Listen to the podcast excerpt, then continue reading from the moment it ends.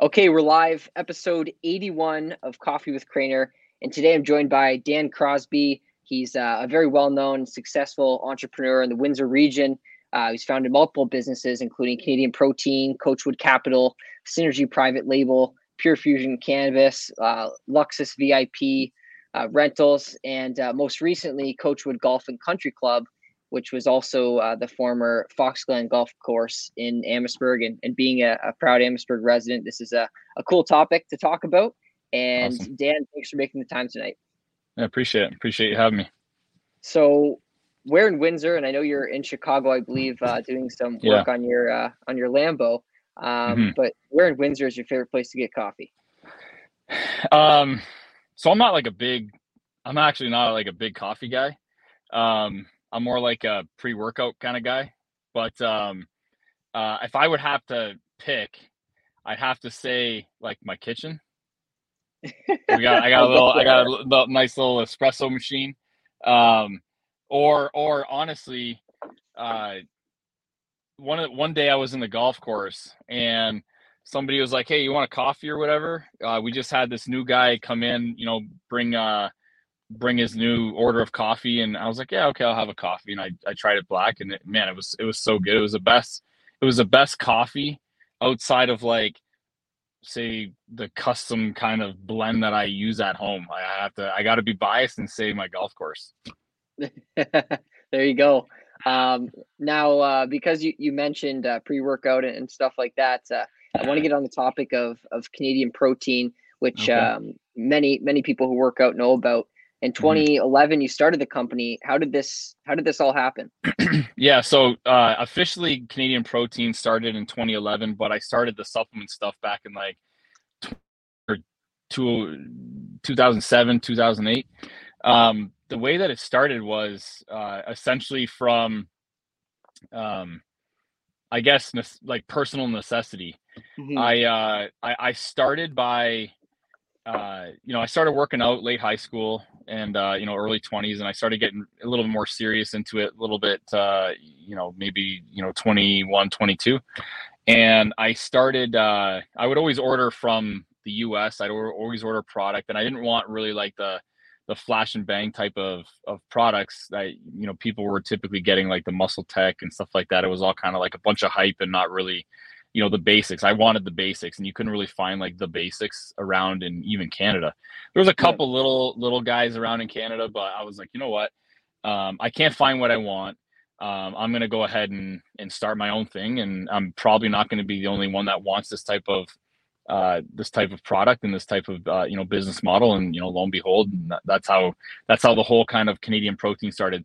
It, it, it, was, it was originally called true supplements and uh, so it just ended up kind of uh, you know o- over the the next couple years i ended up uh, you know changing it over um, to canadian protein now was uh, true supplements and, and, canadian protein really like the, the catalyst for your entrepreneur you know career or was there yeah. something else earlier on that that kick started it yeah so um, yeah I, I, ended up getting into uh, real estate and supplements right around the same time but what i ended up doing um, really early on was um, I ended up buying a package of 15 condos in the Lagoyo building on Riverside Drive. And um, I ended up, uh, you know, I, I, I, dropped out of school. I didn't know what else to do. I just saw, you know, you know, I, I was always interested in real estate. I would actually like you know walk at the river or park at the river or whatever and like look across at detroit and like see all these buildings and i'm and i was always thinking like man one day i'm going to own something like that or you know own a portfolio with big buildings like that and uh um so then i ended up buying a package of condos in the lagoyo building and what ended up happening was um this was like now now this is when windsor was like you know you, you might you're probably too young to remember but uh back in 20 you know 2007 2008 2009 that's when like the financial crisis happened. And what ended up happening uh was even though even though the banking system in Canada was was stronger than the US and more I guess stringent uh the automotive sector took a real hit in Windsor and you know probably among other things but predominantly probably the automotive uh, market, and um, Windsor just it was like a ghost town. Everybody was leaving. So so it was a really tough it was a really tough point in Windsor for uh, especially even real estate. So that's when I actually got into the real estate market and in the supplement market. So I started my two main things like in the worst possible economic times that our city and really you know in in the in the uh I guess late his you know historical uh I guess crisis that's taken place like in our time in our in our lifetime uh, in 2008 and uh, um, so I ended up starting that. I, I bought the 15 condos. Um, I rehabbed them all the majority of them myself the ones I needed uh, rehabbing. You you couldn't like right now in the real estate market it's pretty easy to be successful. Um, so there was no appreciation in Windsor for years and the only way to get appreciation and even a little bit or increase value was to you know essentially you know put some sweat equity in and and and do some sort of rehab.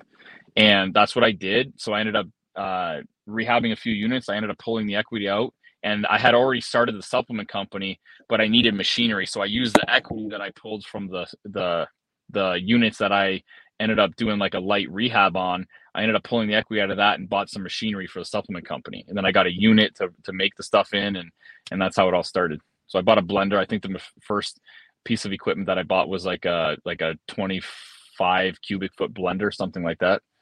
Yeah. Yeah. So mix all the protein. Yeah. What has the uh, the progress been with with Canadian protein since? Like, obviously, you're not just running on the on the on the one blender.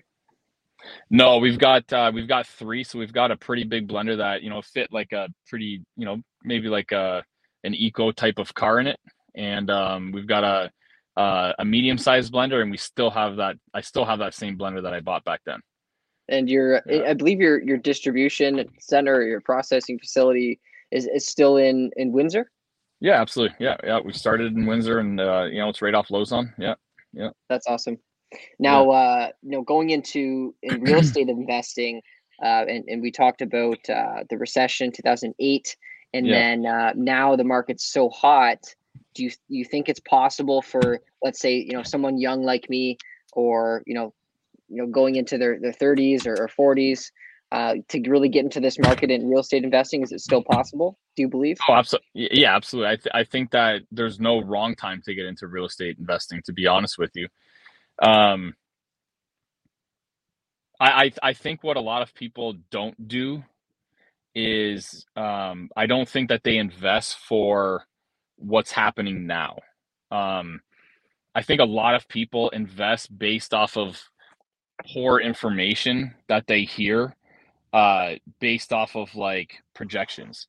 And I think that's a very poor choice. And the reason why I think that's a very poor choice is because nobody actually has a crystal ball and nobody can actually if you if you go and look at like the leads lead, economists in the industry, they they've been wrong so many they they've been wrong more times than right and the only ones that really actually even get it right they might just even get it right just for just on accident so i actually don't i i don't do my investing based off of what i think might happen in the future because i don't know if i would have if i would have done had my best guess i would have thought the the housing market would have tanked in the first part of covid but it didn't it increased like dramatically that's actually when i bought the most amount of real estate in a chunk of time that i ever did in my life was like for the first six months of covid popping off so um, I, I buy for now. I buy if it's a good deal now and it works.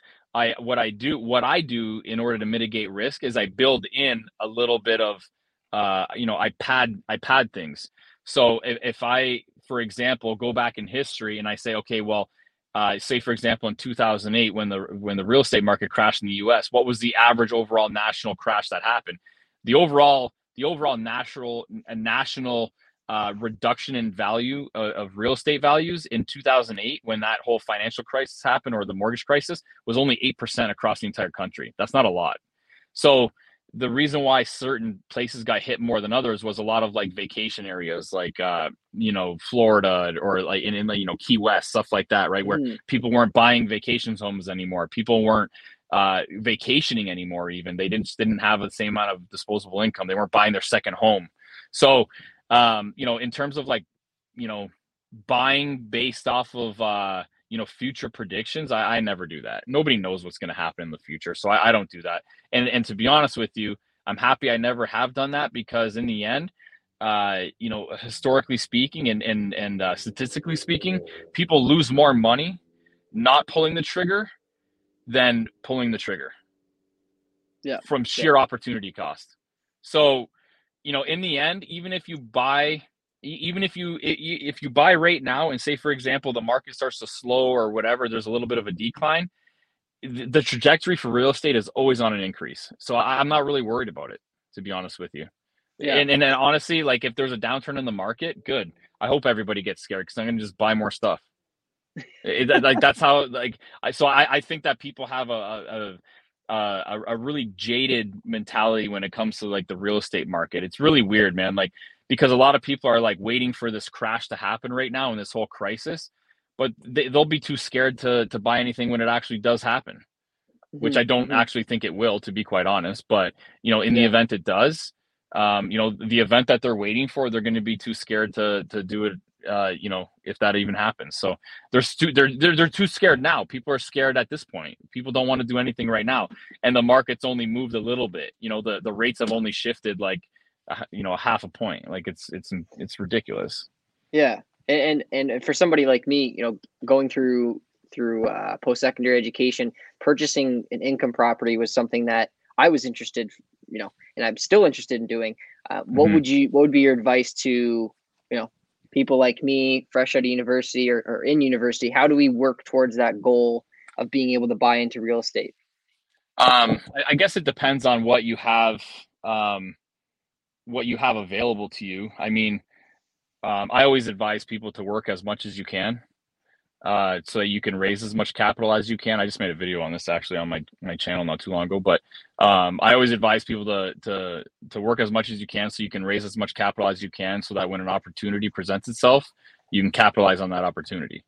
Mm-hmm. Um, that's the that's the first step, and then if you don't have enough capital and you still want to get into you know home ownership or you know uh, semi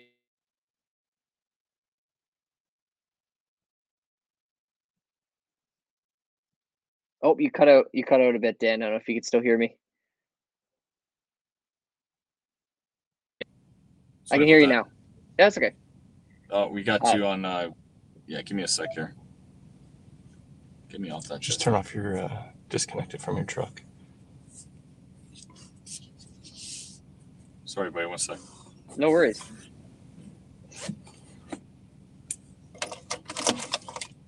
Life of an entrepreneur on the road. All right, there we go. There Is we go. Better? Yeah, that's great. Okay, I, sorry about that. Yeah, yeah, So you you were saying? Yeah. So I, I would I would if you don't have enough capital or you haven't been able to raise uh, enough capital yourself, I would um, I would take advantage of that uh, that first time home buyer uh, reduction in um, the amount of down payment that you have to put down. I think it's like what five percent, something like that. Um, mm-hmm. I would take advantage of that, and then I would uh, I would buy something that required a light rehab and then you know after a year or two living in it pop it back on the market and then move on and do the exact same thing like rinse and repeat that's what i would do if i had to do it all over again yeah if i had to do it all over again i didn't do that when i was coming up i i, I went right to rentals but if i was in a scenario where i didn't have the um the capital to invest right off the bat uh what i would do is uh i, I would do that I, I think you guys call it house hacking i believe all you youngsters yeah. No, I've uh, I haven't heard of the house hacking thing, but I imagine it. Uh, okay. It is a thing. Yeah. Um, yeah, yeah, that's what I would do. Now, going into a, another interesting real estate venture was uh, you purchasing Fox Glen Golf Club and turning yeah. it into uh, Coachwood Golf and Country Club. What, what, I guess, what made you really to decide to to purchase, you know, a golf course, and what plans do you have in store for this facility? Yeah, so, so what I'm, I, am again, obviously, I'm in real estate, right? So at the end of the day, um, it's 130 acres. I mean, I I'll give an example of why why I like that deal. I ended up selling farmland that I owned for the same acreage price or value as what I pretty much bought the golf course from or for uh, which is, you know, and it's a viable business, right? It's a viable business that can, you know, turn an income uh, for the time being.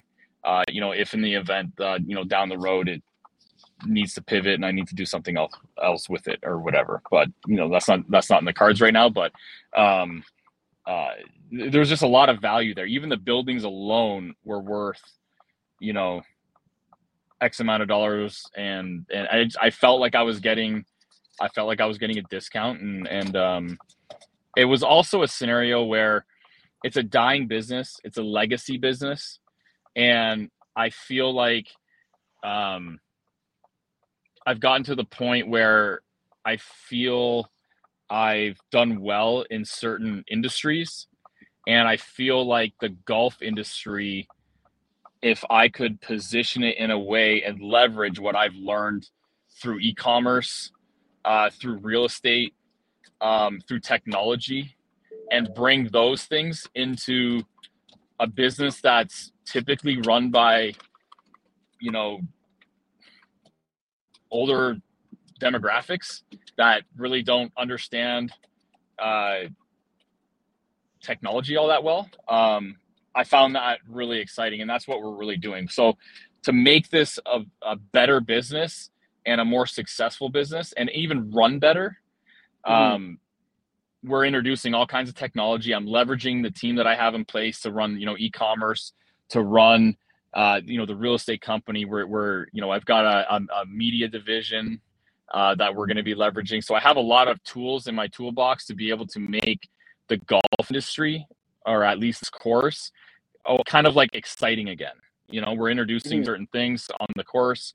Um, it's it's just it's something that I felt was like almost like a dying business and a and a business that was just not run very well typically you know a lot of golf courses typically don't really make any money mm-hmm. um so to I, I i took this on almost kind of like a challenge to see like okay well i've done well in certain other businesses and other industries i i, I want I'm, I'm gonna i'm gonna see if i can you know um position this in such a way that I can turn this business around, which is like a very hard business. It, it, golf, running a golf course is a very tough business. You know, you have hospitality, you have, you know, grass alone is difficult in this area. Like so, so um, when you and, and then you also have, uh, you know, you also have a, a really, a really, um, I guess, demanding demographic to deal with. Golfers are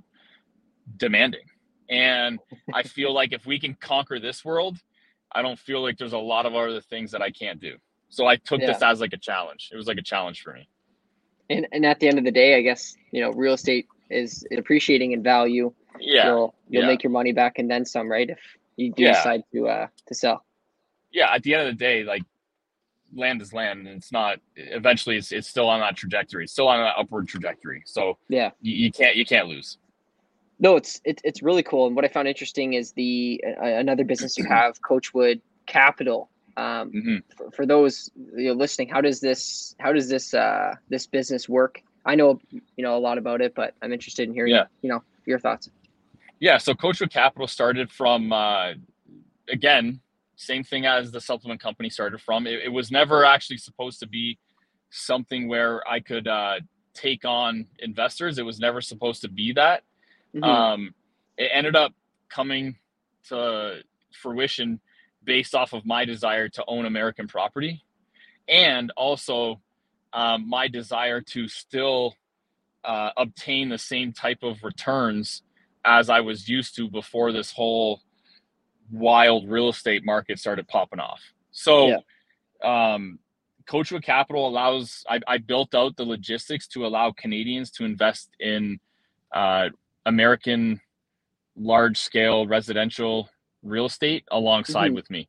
So I'm an okay. investor on all of them as well. And um, yeah, so it, it, like I said, I, I, built the I built the roads to allow uh, Canadians the the legal and accounting roads uh, to allow Canadians to invest uh, in uh, cash flowing, you know, high return uh, properties in the U.S. So you know, as a as one of your investors, what kind of you know money do they put into uh, to get on board with you in the property? Yeah, so typically uh, we require a minimum of twenty five thousand, um, and and uh, the twenty five thousand dollars will get you. You know, typically we go in at a 75, 25 LTV. It might be a little bit lower sometimes. Maybe it'll it'll float somewhere in between sixty five and seventy five uh, percent LTV. But uh, you know, we'll uh, the investment is not uh, a, the t- a typical cash investment. It's not. It's it's 25, 20. Say for example, if you're coming in at a twenty five, a 75, 25 LTV a $25,000 investment will get you $100,000 worth of property. So it's uh so you're also leveraging your capital, which is great too. And there's no requirements. The requirements are either number one, I you know, you're you're an accredited investor, or number two, uh, your friends, family, business associate, or I know you somehow. So um, it allows people that wouldn't typically qualify for, uh, you know, being able to invest in, you know, even say an average Windsor Windsor, Ontario property, which is like probably got to be running at least half a million now, um, and you you might need a hundred k down, right? Mm-hmm. Where if you don't have that amount of capital, you can invest alongside with me and Coachwood Capital, uh, you know, for something like twenty five thousand dollars, and and uh, you know lever up your capital and and get in on these awesome cash flowing properties. And this is also something that I own. I go in on all these properties myself as well, so I have to be the largest uh, investor on all of these properties. So it's not like I'm just kind of taking people's money and putting them in these yeah. properties and forgetting about it. I'm actually I, am the largest uh, you know shareholder in all of these businesses and properties. No, it's uh it, it's cool and it, I, I'm glad it you know allows you know people that are just starting out or, or have you know limited capital available to to really mm-hmm. transition into real estate. Use this as a uh, an opportunity to get into the market and hopefully you know from your cash flows they can purchase their own property down the road, right? Oh yeah, absolutely. Yeah, for sure. Yeah. Um, and now really to just package everything up, all the businesses you've started. Um, there's countless that I mentioned: Canadian Protein, Pure Fusion, uh, Cannabis, Luxus VIP. Like it goes on. The list goes on. Yeah. Uh, what three pieces of advice would you be able to share with with some young entrepreneurs that you perhaps uh, you know went through or or anything really? Yeah. So, like I said earlier, um, I the number one thing is I would advise people to um, work as much as you can. I, I think I think that that's kind of gotten a little bit lost. People want to fast track everything. People don't really want to work hard anymore. Um, I think working as hard as you can, as long as you can, and as much as you can to raise enough capital so that when an opportunity presents itself, uh, you can pull the trigger on that opportunity. Yeah, mm-hmm. I think that that's probably one of the most important things. And I think I think a lot of people what they don't really realize either is a lot of people probably won't get uh, you know wealthy or rich or whatever off their job but they do have the opportunity to get wealthy and rich off of the money that they earn from their job if mm-hmm, used the mm-hmm. right way.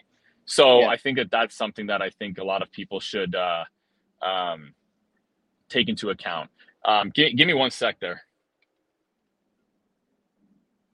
Can you hear me okay? I can i can. The screen's okay, black but oh the screen's black? Okay give yeah. me one sec. Sorry about that um, Are you going through a tunnel or something in Chicago? yeah, yeah. Sorry about that, man. Give me uh, just give me one sec here. Let me get through it. Yeah, sorry, buddy. Um, I should have like music or something right. for these. Uh, there, we, there go. we go. Okay. Okay. perfect. Okay. Um, second thing is is um, again work ethic. Um, I I can't tell you enough how important it is to develop a strong work ethic. Uh, you know, when I was growing up, maybe not even me, but like, you know, I, I remember my parents, not a lot of people had education and that was the, that was the, um, I guess differentiating factor for a lot of people is, you know, a lot of people had the work ethic, but uh, not a lot of people had education. So anybody that had an, educa- an education kind of had like a one up on people. Well, now it's kind of flipped. Everybody and their mother has an education. And I think that the differentiating factor and uh, the variable these days is work ethic because a strong work ethic. I have I, I employ a lot of people that do not have educations, but they have strong work ethic, and I will take that every day of the week over an education. Um, and then uh, uh, probably the third thing I would say is um, I would say you know talk less and listen more. Um, I've had a lot of scenarios where I've just let people talk, even on subjects that I knew, you know, arguably more information on them. But what ended up happening was allowing people to talk freely you might be able to pull some information from that person if you do that uh, what happens is a, a, lot of times when you when you converse with somebody and you come off as somebody that knows something about that particular topic or or you act like you know something that person will kind of stop talking they'll kind of like put up this wall so that they don't want to say anything that is maybe incorrect or you know presents an argument right? So they get a little bit kind of defensive and they'll yeah. shut up. They won't they won't continue to talk. I think that's that's that's one of the worst things that you can do because you never know what you can learn from somebody by just shutting your mouth and listening to them. No matter who it is it doesn't even matter if it's somebody in your industry if it's an employee if it's a friend a family member it doesn't matter so one of the things that i, I feel like i pride myself on is i take everybody's criticism. I take everybody's suggestions, opinions, all that stuff. Whether they're stupid or not, it doesn't really matter. I will listen to anybody because I never know when I can actually pull something from someone that's of value. And I also ask people their their opinions all the time. You know, um, I mean Jesse right there can attest to that, right? so so I mean, you know, I, am always asking people's opinions, and and uh, you know, I, I I always want I always want I always want to hear different difference of opinions. I, I want to hear somebody's perspective because one perspective is not what builds a business and builds a successful one.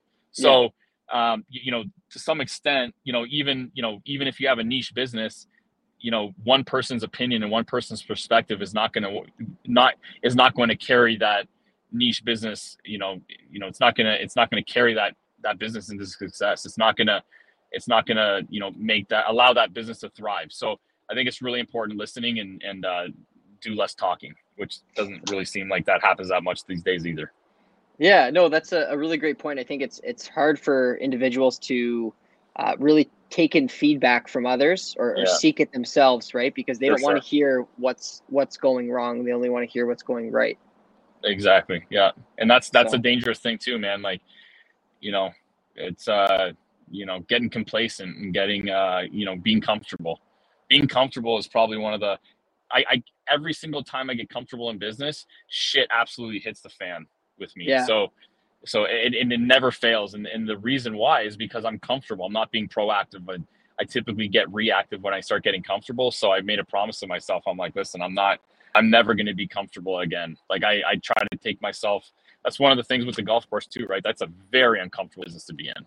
So it's uh, you know, just just get out of your comfort zone and be uh, getting comfortable with being uncomfortable is key.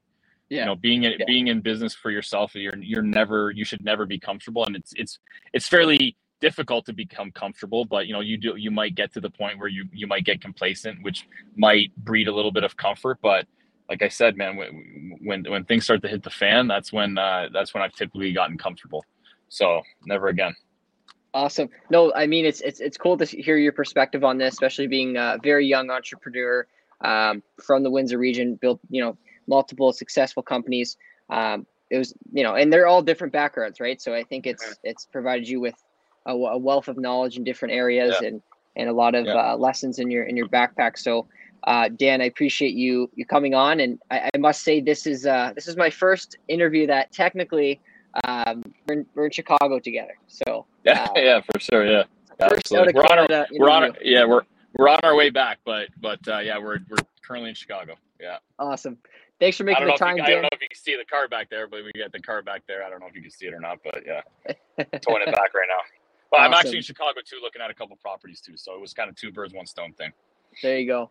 Very yeah. cool. I appreciate you making the time, Dan. Those watching, yeah. thanks for tuning in. And uh, if you want to watch the recap, go to coffeewithcrainer.com and we'll see you very soon. Thanks. Awesome. Thanks, buddy. Appreciate it.